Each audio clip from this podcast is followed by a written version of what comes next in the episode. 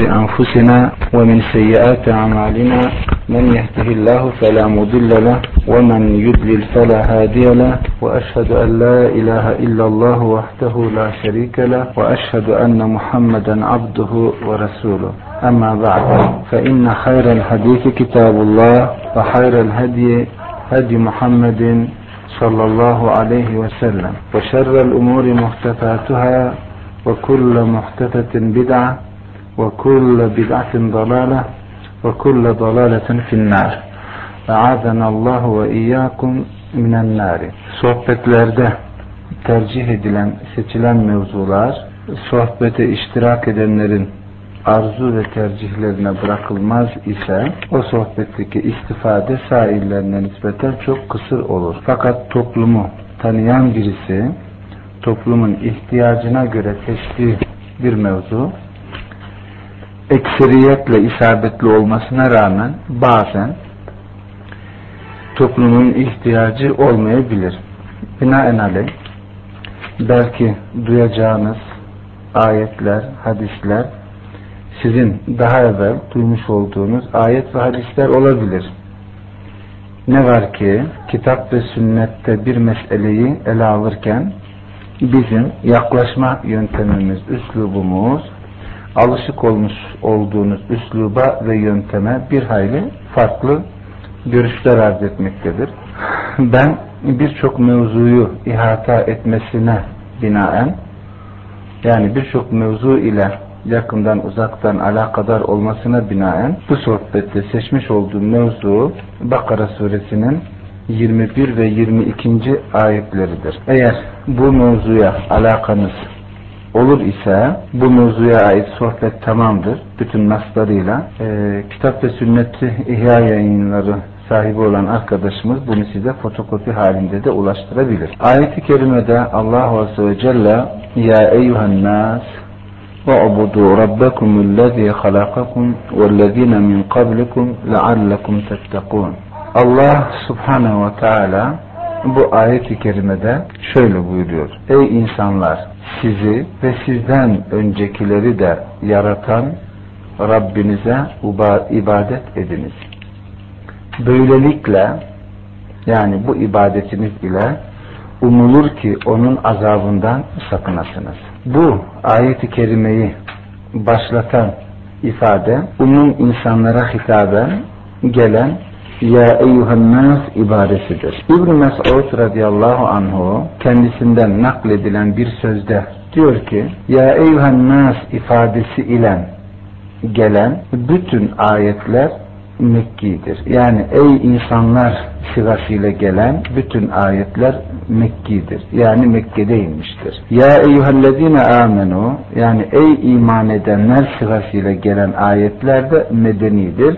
Yani Medine'de inmiştir diyor. Bu eseri rivayeti Bezzar rahimahullah müsnedinde Hakim müstedrek, müstedrekinde ve Haki rahimahullah Kitab-ı Delail dediğimiz eserinde zikretmektedir. Yine aynı ifadeye yakın İbn Abbas'tan Peygamber aleyhissalatü vesselamın tefsirde duasına mazhar olan Abbas radıyallahu anh'unun oğlu Abdullah şöyle demektedir. Ya eyhan nas ifadesi fehiye lil ferikayni. İki taifeyi de içerir. Yani kafirleri ve müminleri. Umum ifadesi kafirlere de hitap eder, müminlere de diyor. Bu eseri İbn Ebi Hatim tefsirinde, İbn Cerir yine tefsirinde, İbn İshak ise siresinde nakletmektedir. İbn Abbas'tan buna yakın daha şairlerinin başka hadis kitap sahiplerinin zikrettiği eserler çokça mevcuttur. Allah Azze ve Celle ya eyyuhen nas ey insanlar ifadesiyle bu ifadenin akabindeki gelen sözler hitap ettiği zümrenin inananlar veyahut inanmayanlar olarak bir taksisinde bulunmadan sadece alakalı olduğu mevzu inanmayan veyahut inanmanın başlangıcı, başlangıcındaki olan taifeyi muhatap edindi bir gerçektir. Diyor ki ey insanlar Rabbinize ibadet ediniz. İbn Abbas'tan gelen bir eserde İbn Abbas diyor ki Ya eyyühen nasu ubudu rabbakum sözü ey insanlar Rabbinize ibadet edin sözü ey vahhidu rabbakum yani Rabbinizi birleyin demektir diyor. Burada ey insanlar Rabbinize ibadet edin sözü yani ey insanlar Rabbinizi birleyin demektir diyor. Burada ibadet kelimesinin ifade ettiği mana Allah'ı birlemektir.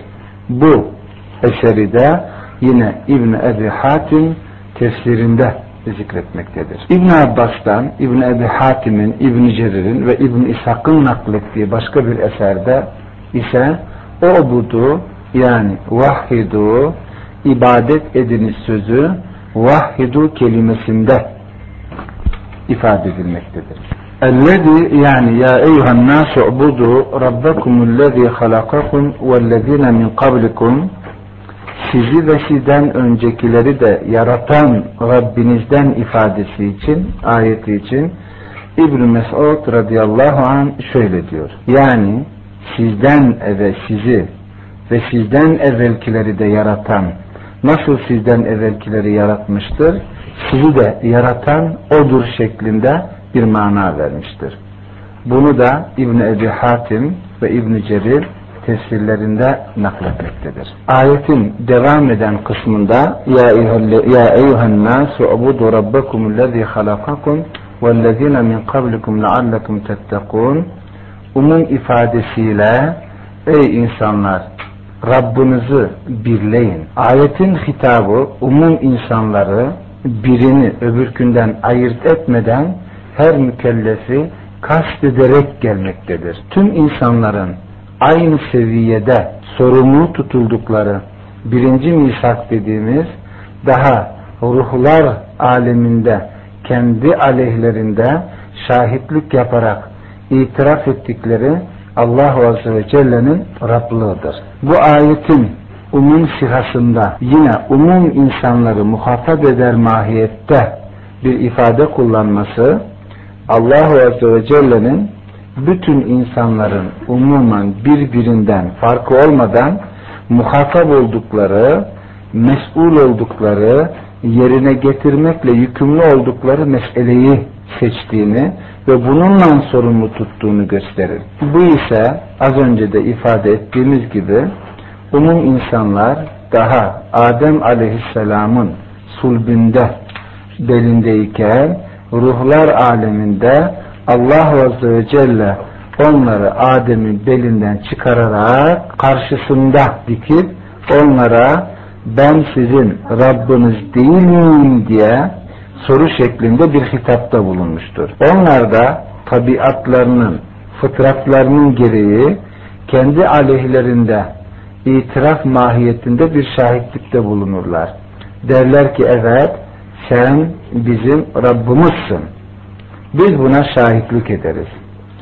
Allah Azze ve Celle bu hitabın akabinde kendi aleyhlerinde insanları şahit tutmanın yani neden şahit tuttuğunun sebebini devamında şöyle anlatır. En tekulu yevmel kıyameti inna kunna an hâzâ gafilin. Yarın kıyamet gününde biz bundan gafildik, bilmiyorduk. Binaen aleyh bizim sorumlu tutulmamız mevzu bahis değil gibi bir itirazda bulunmamaları içindir.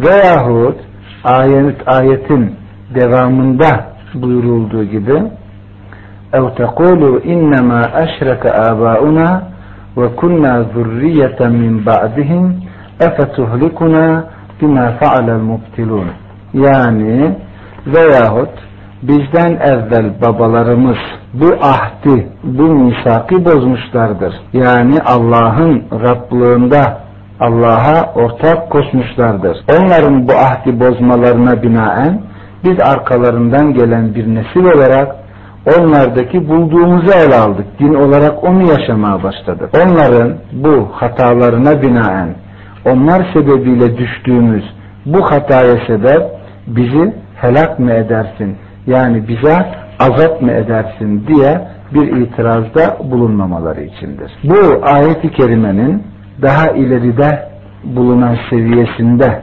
meseleyi ele almadan önce Allah Azze ve Celle'nin umum insanları yarattığı gaye olarak ele aldığı başka bir ayeti kerimede Allah Azze ve Celle şöyle buyuruyor. وَمَا خَلَقْتُ الْجِنَّ وَالْاِنْسَ اِلَّا لِيَعْبُدُونَ Ben cinleri ve insanları ancak bana ibadet etsinler diye yarattım buyurur. Bu ayeti kerime insanoğlunun dünyaya geliş, yaratılış, varoluş sebebini, gayesini anlatan tek ayeti kerimedir. Bu insanın yaratılış gayesini ifade eden tek ayeti kerime olması hasebiyle gaye olarak da bütün insanların hedefi haline gelmiştir. Bununla şunu kastediyoruz. Burada ibadet kelimesini ilmihal yönüyle ele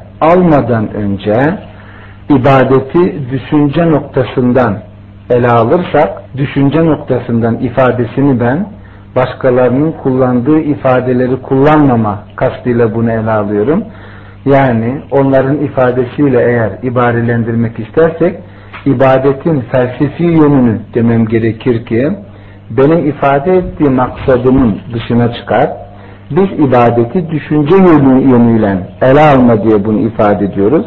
Sadece bir kelimede farklılık değil, ifadede de farklılık olduğunu az sonra izah ederken anlayacaksınız. Allah Azze ve Celle'nin biz insanları sadece ve sadece ibadet, kulluk için yarattık derken bu insanoğlunun gaye olarak bunun için yaratıldığını, var olarak hayatının tamamen buna programlandığını ifade etmektedir. Bunu daha güzel bir şekilde serdedebilmek için şöyle izah ederiz. Önce ibadet kelimesinin Arap dilinde ifade ettiği manayı ele almamız lazım ki abede kelimesi boyun eğdi, sevdi, güvendi, korktu, yardım istedi.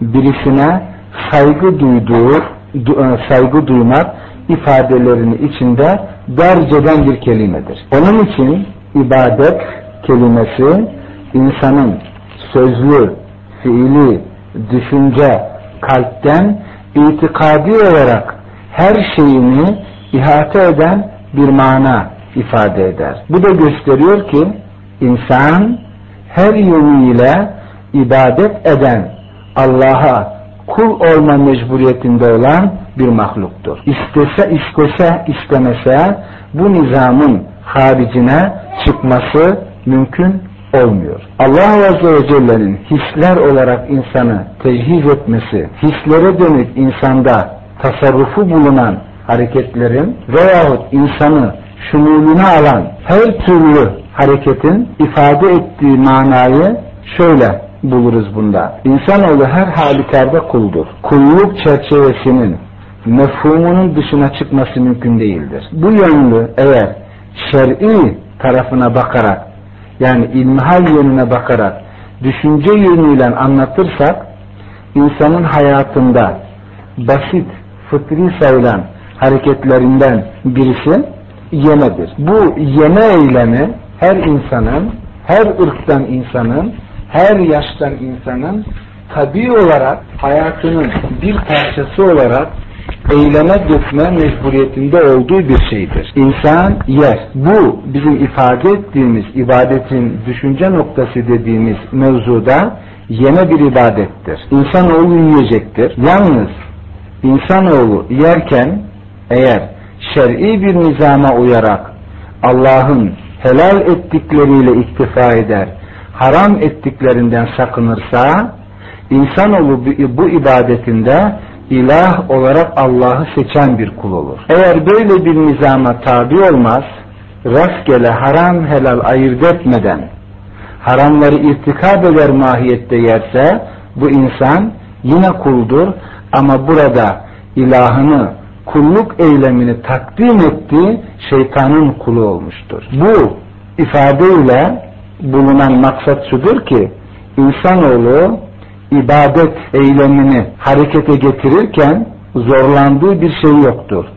Zira Allah'ın emir ve nehilerine muhatap olan bütün duyguları bu meyanda, bu istikamette birer ibadet sergiler. Allah'ın insandan talep etmiş olduğu bu eylemini, ibadet eylemini gündeme getirirken ilahını seçme, tercih hakkını vermesidir. Bu, bu mevzuda Allah Resulünden gelen şair meselelerde ifadesini bulduğu izahlardan birkaçını şöyle zikredebiliriz. Bir gün Allah Resulü sallallahu aleyhi ve sellem bir hadis-i şerifinde diyor ki sizin ailelerinizle münasebe-i zevciyeniz dahi ibadettir. Yani kulluktur. Sahabelerden birisi bu mevzunun ifade tarzı şekli karşısında takındığı garip tavrı sergileyerek diyor ki ey Allah'ın Resulü insanın şehri arzularını tatmine çalışması nasıl bir kulluk eylemi olabilir ki? Yani nasıl ibadet olur diyor. Allah Resulü de senin bunu haram yoldan tatmine çalışman nasıl haramdır diyor. Allah'tan gayrına bir kulluktur. Binaenaleyh Allah'ın helal kıldığı bir yolla tatmine çalışman yani ibadettir. Allah Azze ve Celle kulluktur demek istiyor. Bu gösteriyor ki her insanın tabiatında bu eylem vardır. Bunu helal noktada telafiye çalışır ise seçtiği ilahı Allah olur. Eğer haram yoldan telafi etmeye çalışırsa ilahı burada şeytan olur. Bu da gösterir ki insan istese de istemese de bir kulluk eylemi içerisinden kendisini kurtaramıyor. Bütün müşkülat ilahını seçme eylemindedir. Yine bu mevzu ile alakalı bizim ifade kazandırdığımız bir söz vardır ki tek bir ilaha kulluktan sarf nazar eden insan, uzak duran insan zannetmesin ki Allah'a kulluk yapmıyorum diyerek bir başkasına da kulluktan beriyim, uzağım yani kulluk yapmamaktayım diyemez. Allah ya Allah'a kulluk yapmaktadır ya da Allah'tan gayrına kulluk yapma mecburiyetindedir. Bu çerçevenin dışına çıkamaz. Nasıl ki ilk mevzunun başlarında ifade ettiğim nakilde de söylediğim gibi insan yiyecektir. Öyle veya böyle sadece insanın burada kendisine düşen tercihi ilahını seçmektir. Haram yerse şeytanı ilah kabul eder. Eğer helalla yetinir ise Allah'a kulluk etmiştir. Başka bir şekliyle izah ederken bunu biz diyoruz ki tek bir ilaha kul olmaktan yüksünen insan birçok ilaha kul olma mecburiyetinde kalır. Bir tek ilah dediğimiz hak olan Allah'a kul olmada az önceki saymış olduğumuz ibadet eylemini gündeme getiren hasselerimizi tek bir ilahın kulluğunda derc etmek, toplamak mümkündür. Yani seversek Allah'ı, korkarsak yine ondan, güvenirsek ona, yardım istersek ondan, eğer saygı duyarsak Allah içindir. Ve bunun aksi olursa yani tek hak olan Allah'a kulluktan uzak durursa bu ibadet eyleminde e, ibadet eyleminde menşe kabul edilen bu hislerimizi bir tek ilahın kulluğunda toplamak mümkün olmamaktadır. Yani insan korkarsa Allah'tan gayrından ne kadar şerrinden sakındığı kendisine zarar verecek mevcut var ise onların hepsinden korkar ve ilahı bu mevzuda bir değil birkaç tane olur. Yine eğer sevgiyle bir ibadet eylemini gündeme getirirse korktuğu şeyi Allah'tan gayrı korkuda ilah edindiği ilahı olan şeyi sevmesi mümkün değildir. Severken bir başka şeyi sevecektir. Bu para olabilir, ev olabilir, kadın olabilir, daha başka şeyler de olabilir. Bu mevzuda sevgide de ilahı başka olacaktır. Bu sefer eğer bir buz etme mevzu bahis olursa veya saygı duyma mevzu bahis olursa bu ibadet eylemi dönük hasletleri başka başka ilahlara sarf etme mecburiyetinde kalacak.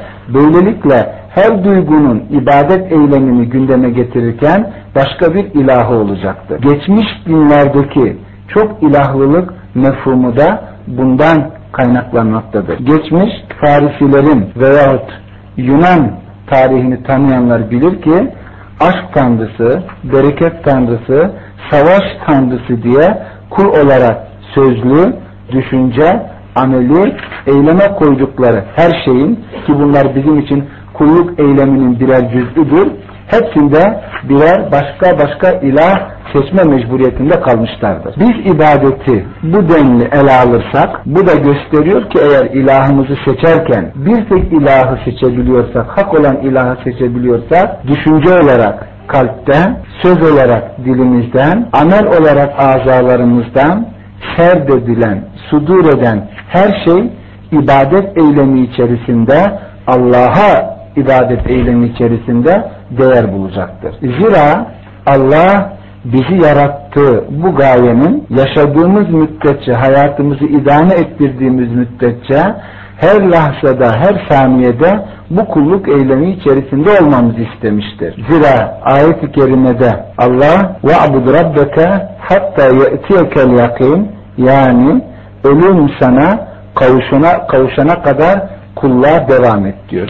Bu eylem ölünceye kadar devam eder. Ki insanın var olan bir mahluk olarak değer ölçüsü, değer bulduğu tek şey yine bu ibadet eylemidir. Yani ilah olarak ibadetini takdim ettiği kuvvete, kudrete binaendir.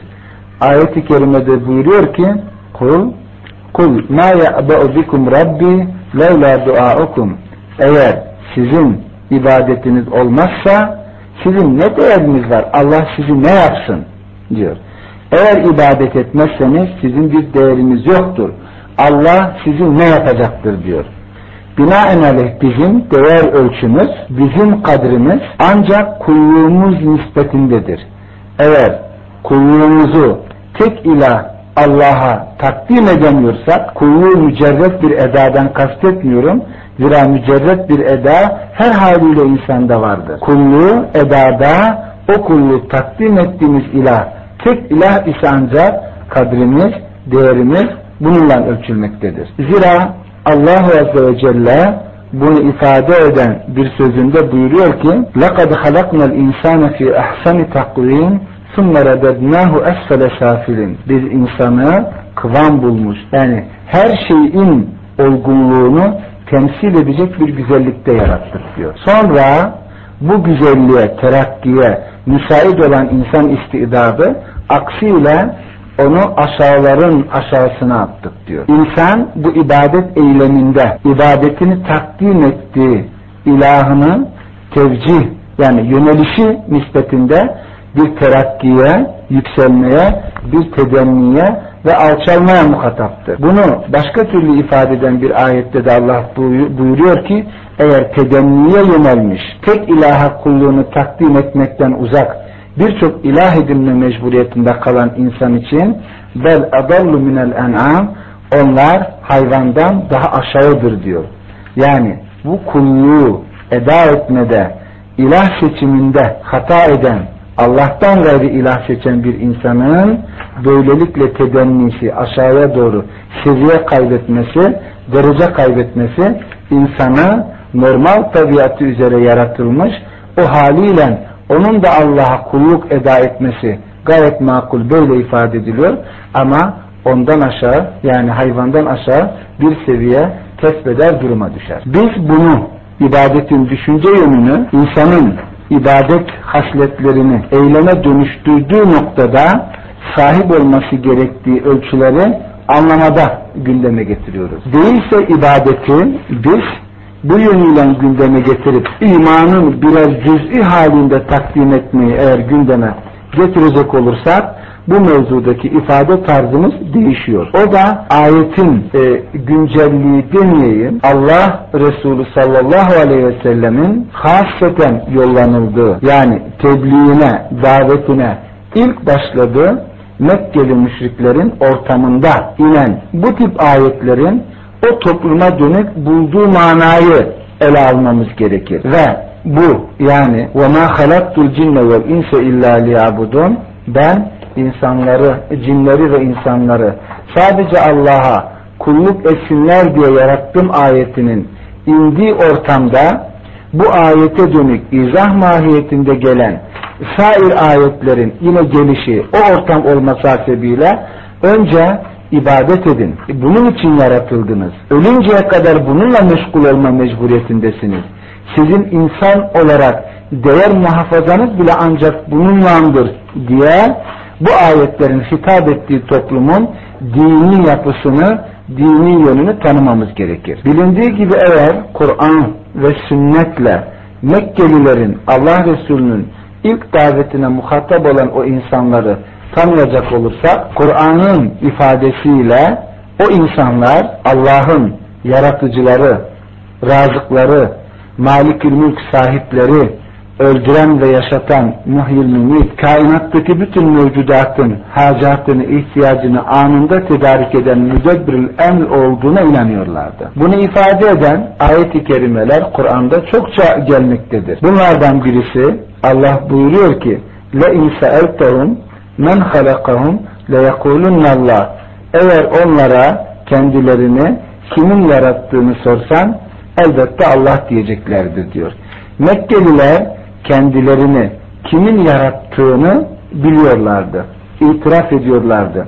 Yalnız Mekkelilerin bu itirafları veyahut bu itirafı yaptıran bu gibi sualin onlara tevcihi bu yönde bir müşkülatları olduğundan değildir. Bu şöyle, Kur'an'ın umum seyrine bakacak olursanız, yollanmış oldukları ümmetlerde karşılaştıkları müşkülatların seyrine bakarsanız, umum peygamberlerin daveti uluhiyet tevhidi merkezlidir. Nuh Aleyhisselam'ın, İsa Aleyhisselam'ın, Peygamber Aleyhisselatü Vesselam'ın ve buna benzer sairlerinin davetleri uluhiyet tevhidine merkezlidir. Ama bunun içinde İbrahim Aleyhisselam, Musa Aleyhisselam gibi rububiyet tevhidi merkezli davetleri olan peygamberler de vardır. Her ne kadar peygamberlerin davetlerinin kısmı azamı uluhiyet tevhidi merkezli de olsa hepsinde rububiyet tevhidi merkezli bir hatırlatma vardır. Aynen az önceki zikrettiğim ayet gibi. Mekkelilerin rububiyetle hiçbir müşkilatları olmamasına rağmen Allah Azze ve Celle onlara rububiyet tevhidinde mevzusu geçen veya rububiyet tevhidi merkezli bazı hatırlatmalarda bulunuyor. Soranlara Rablarının kim olduğunu Allah diyecekler diyor. Başka bir ayet-i kerimede kul men yerzukukum mines semai vel ardi emmen yemlikus sem'a vel absar ve men yuhricul hayye minel meyyiti ve yuhricul meyyite minel hayy ve men yudebbiru'l emr فَسَيَقُولُونَ اللّٰهِ فَقُلْ اَفَلَا تَتَّقُونَ Muhammed onlara sor. Gökten yağmuru yağdırıp yerden binlerce nimetiyle rızıklandıran kim?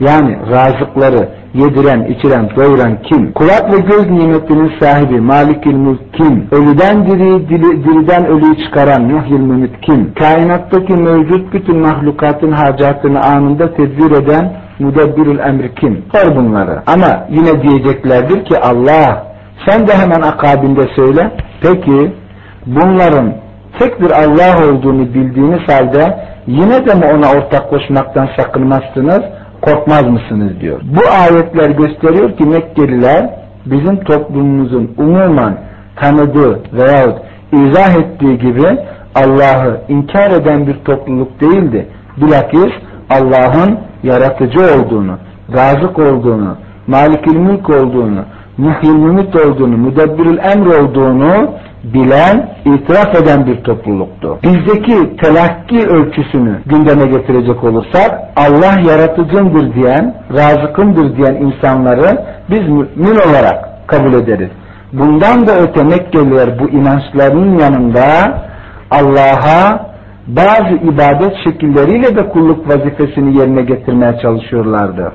Aynen namaz, oruç gibi, hac yapma, adak adama, itikafta kalma, ömre gibi ibadetleri de yerine getiriyorlardı. Mescitler yapma gibi ibadetlerin de gündeme gelmesi mevzu bahisidir. Bu da gösteriyor ki Allah Resulü'nün bir tek Allah'a kulluğa davet ettiği, yaratılış gayesini hatırlattığı bu insanlar şu ölçüler içerisinde bizim belki zamanımızda Allah'ın kuluyum deyip Allah'a kulluk vazifesini eda, etme, eda etmeye çalışan birçok insandan daha iyiydiler.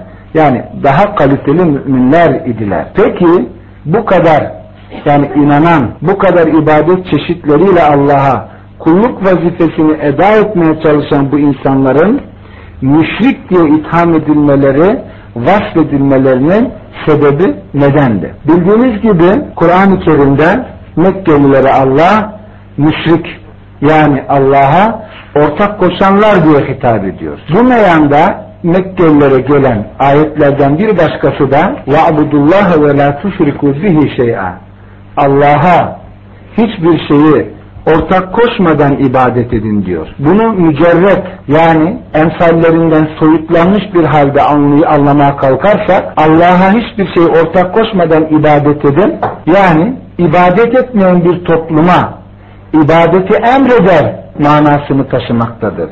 Halbuki az önceki izahımda Mekkeliler Allah'a inanan birçok ibadet şekliyle Allah'a kulluk vazifesini eda etmeye çalışan topluluktu.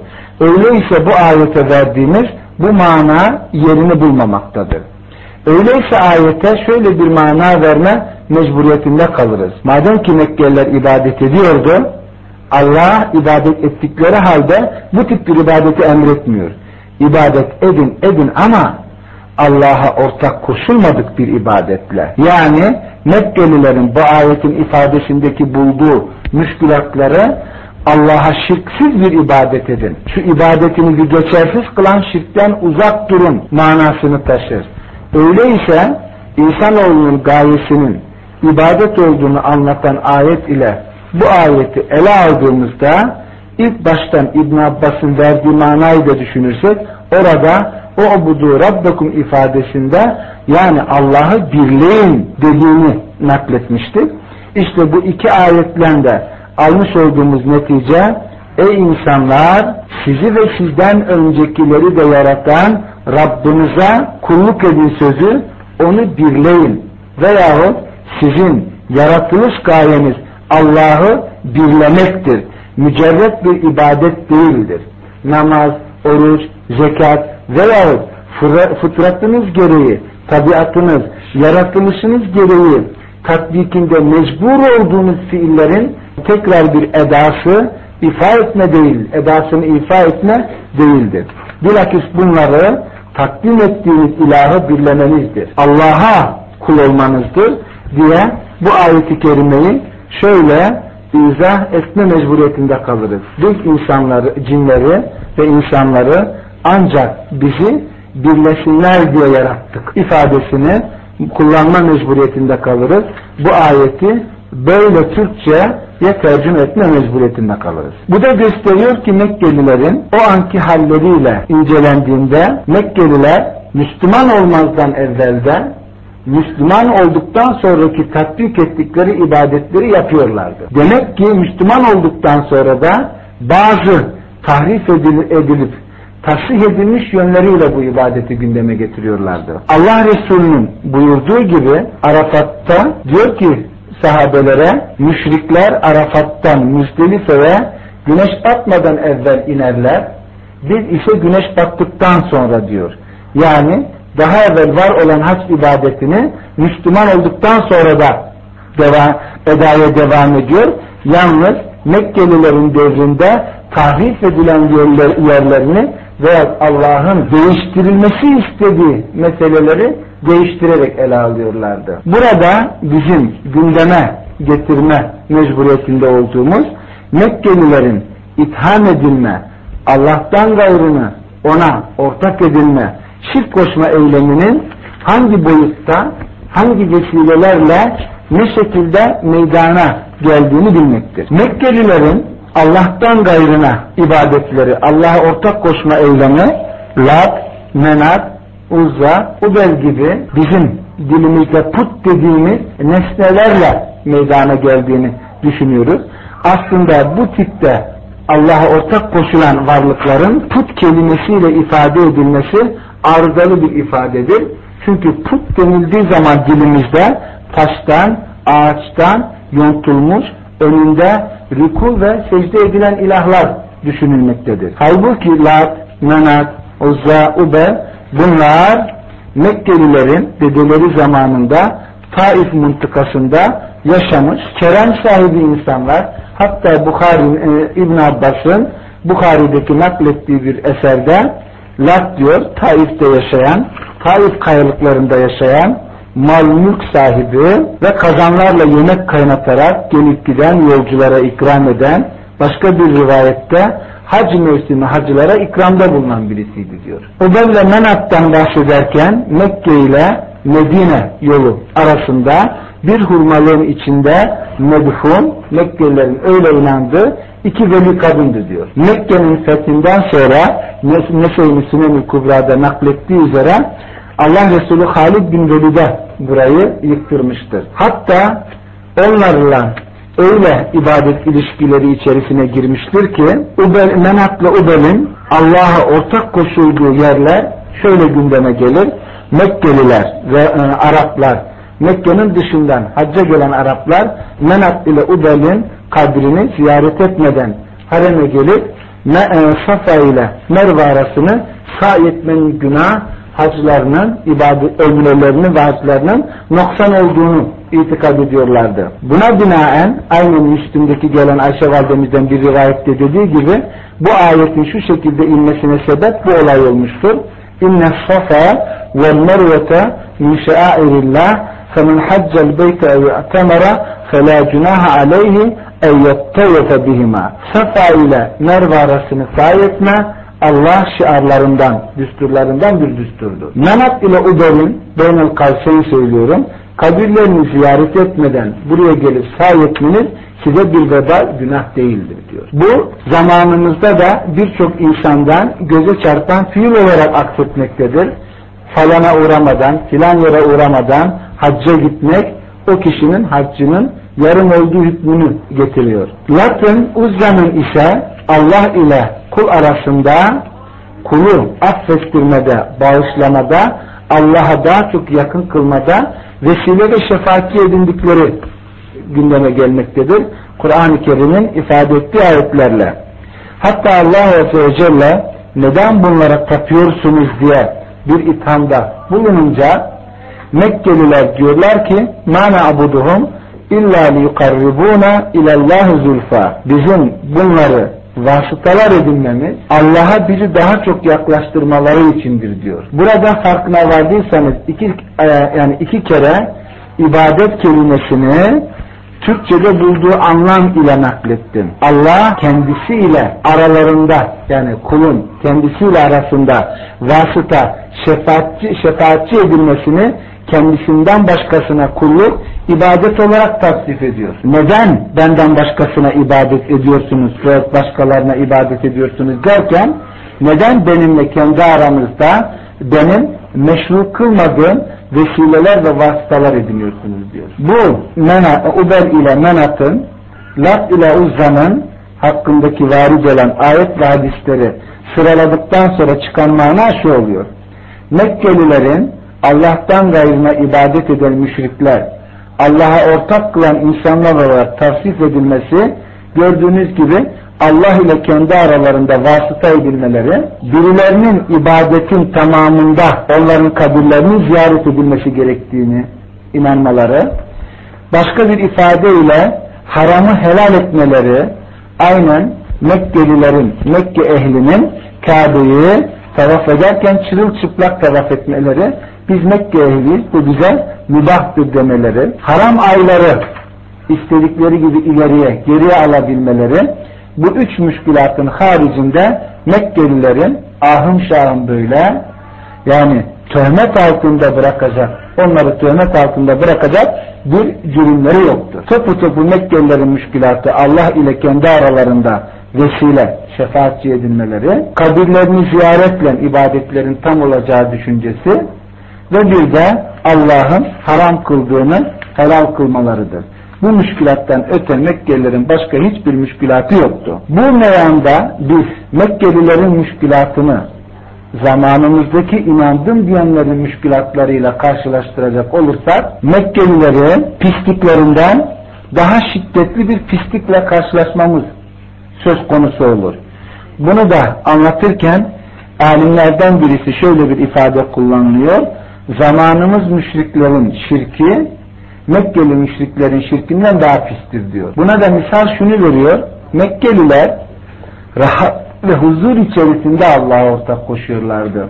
Ama Ankebut suresinde zikrettiği gibi onlar gemiye binip denize açıldıklarında fırtınaya yakalanınca evet Rabbim senden başka bizi kurtaracak yok diye ihlasla ona yönelirlerdi diyor. Ama biz onları kurtarıp sahile çıkardık mı yine eski ortak koşmalarına devam ediyorlardı diyor. Müşkülatı ortak koşmaktan da öte eğer şirki bulduğu mana ile ele alırsanız imanla beraber vuku bulan bir müşkülattır. Yani iman ile beraber vuku bulan bir müşkülattır. Bu da çok cüz'i yerlerdedir. Fakat zamanımızın e, hasreten tasavvuf ehlinin gündeme getirdiği bazı büyük zatların kutbul aktab dedikleri velilerin kainatın tasarrufunda Allah'ın dünyadaki vekilleri hakim kıldığı halifeleri şeklinde dahi ele alındığı görünmektedir. Bu şirkten daha öte ilhada da giden müşkilatlar taşımaktadır. Böylelikle Mekkelilerin uluhiyetin haricinde yani Allah Azze ve Celle'nin uluhiyet tevhidi haricinde pek ahımşahın müşkilatı yoktu. İsim ve sıfatlarda Rahman isminin haricinde hiçbir müşkilatları yoktu. Rububiyette ise hiçbir müşkilatları göze çarpmamaktadır. Tamamen müşkilatları uluhiyet tevhidine münhasırdır. Ee, zannedersem bu mevzunun bu kadar işlenilişi yeter. Eğer buna dönük sormanız gereken bir şeyler var ise sorabilirsiniz. Bilmiyorum. E, ifadelerimde ben biraz zorluk çektim. Rahatsız olduğum için bir de yorgunluk var. Eğer daha fazla izah edilmesini istediğiniz bir yer var ise onu bana soru şeklinde getirebilirsiniz. İman ettim diyen bir hanım başörtüsü örtmüyorsa bunun hükmü nedir? Başörtüsü imani bir mevzu mudur? Ameli bir mevzu mudur? Ee, şimdi iman meselesi bugün bizim sohbetimizin birisinin mevzusuydu. Eğer oradaki banttan tedarik eder orayı dinlerseniz bu sorunun cevabını oraya bina ederek ben ele alayım. İman müsemması olan bir eylemdir.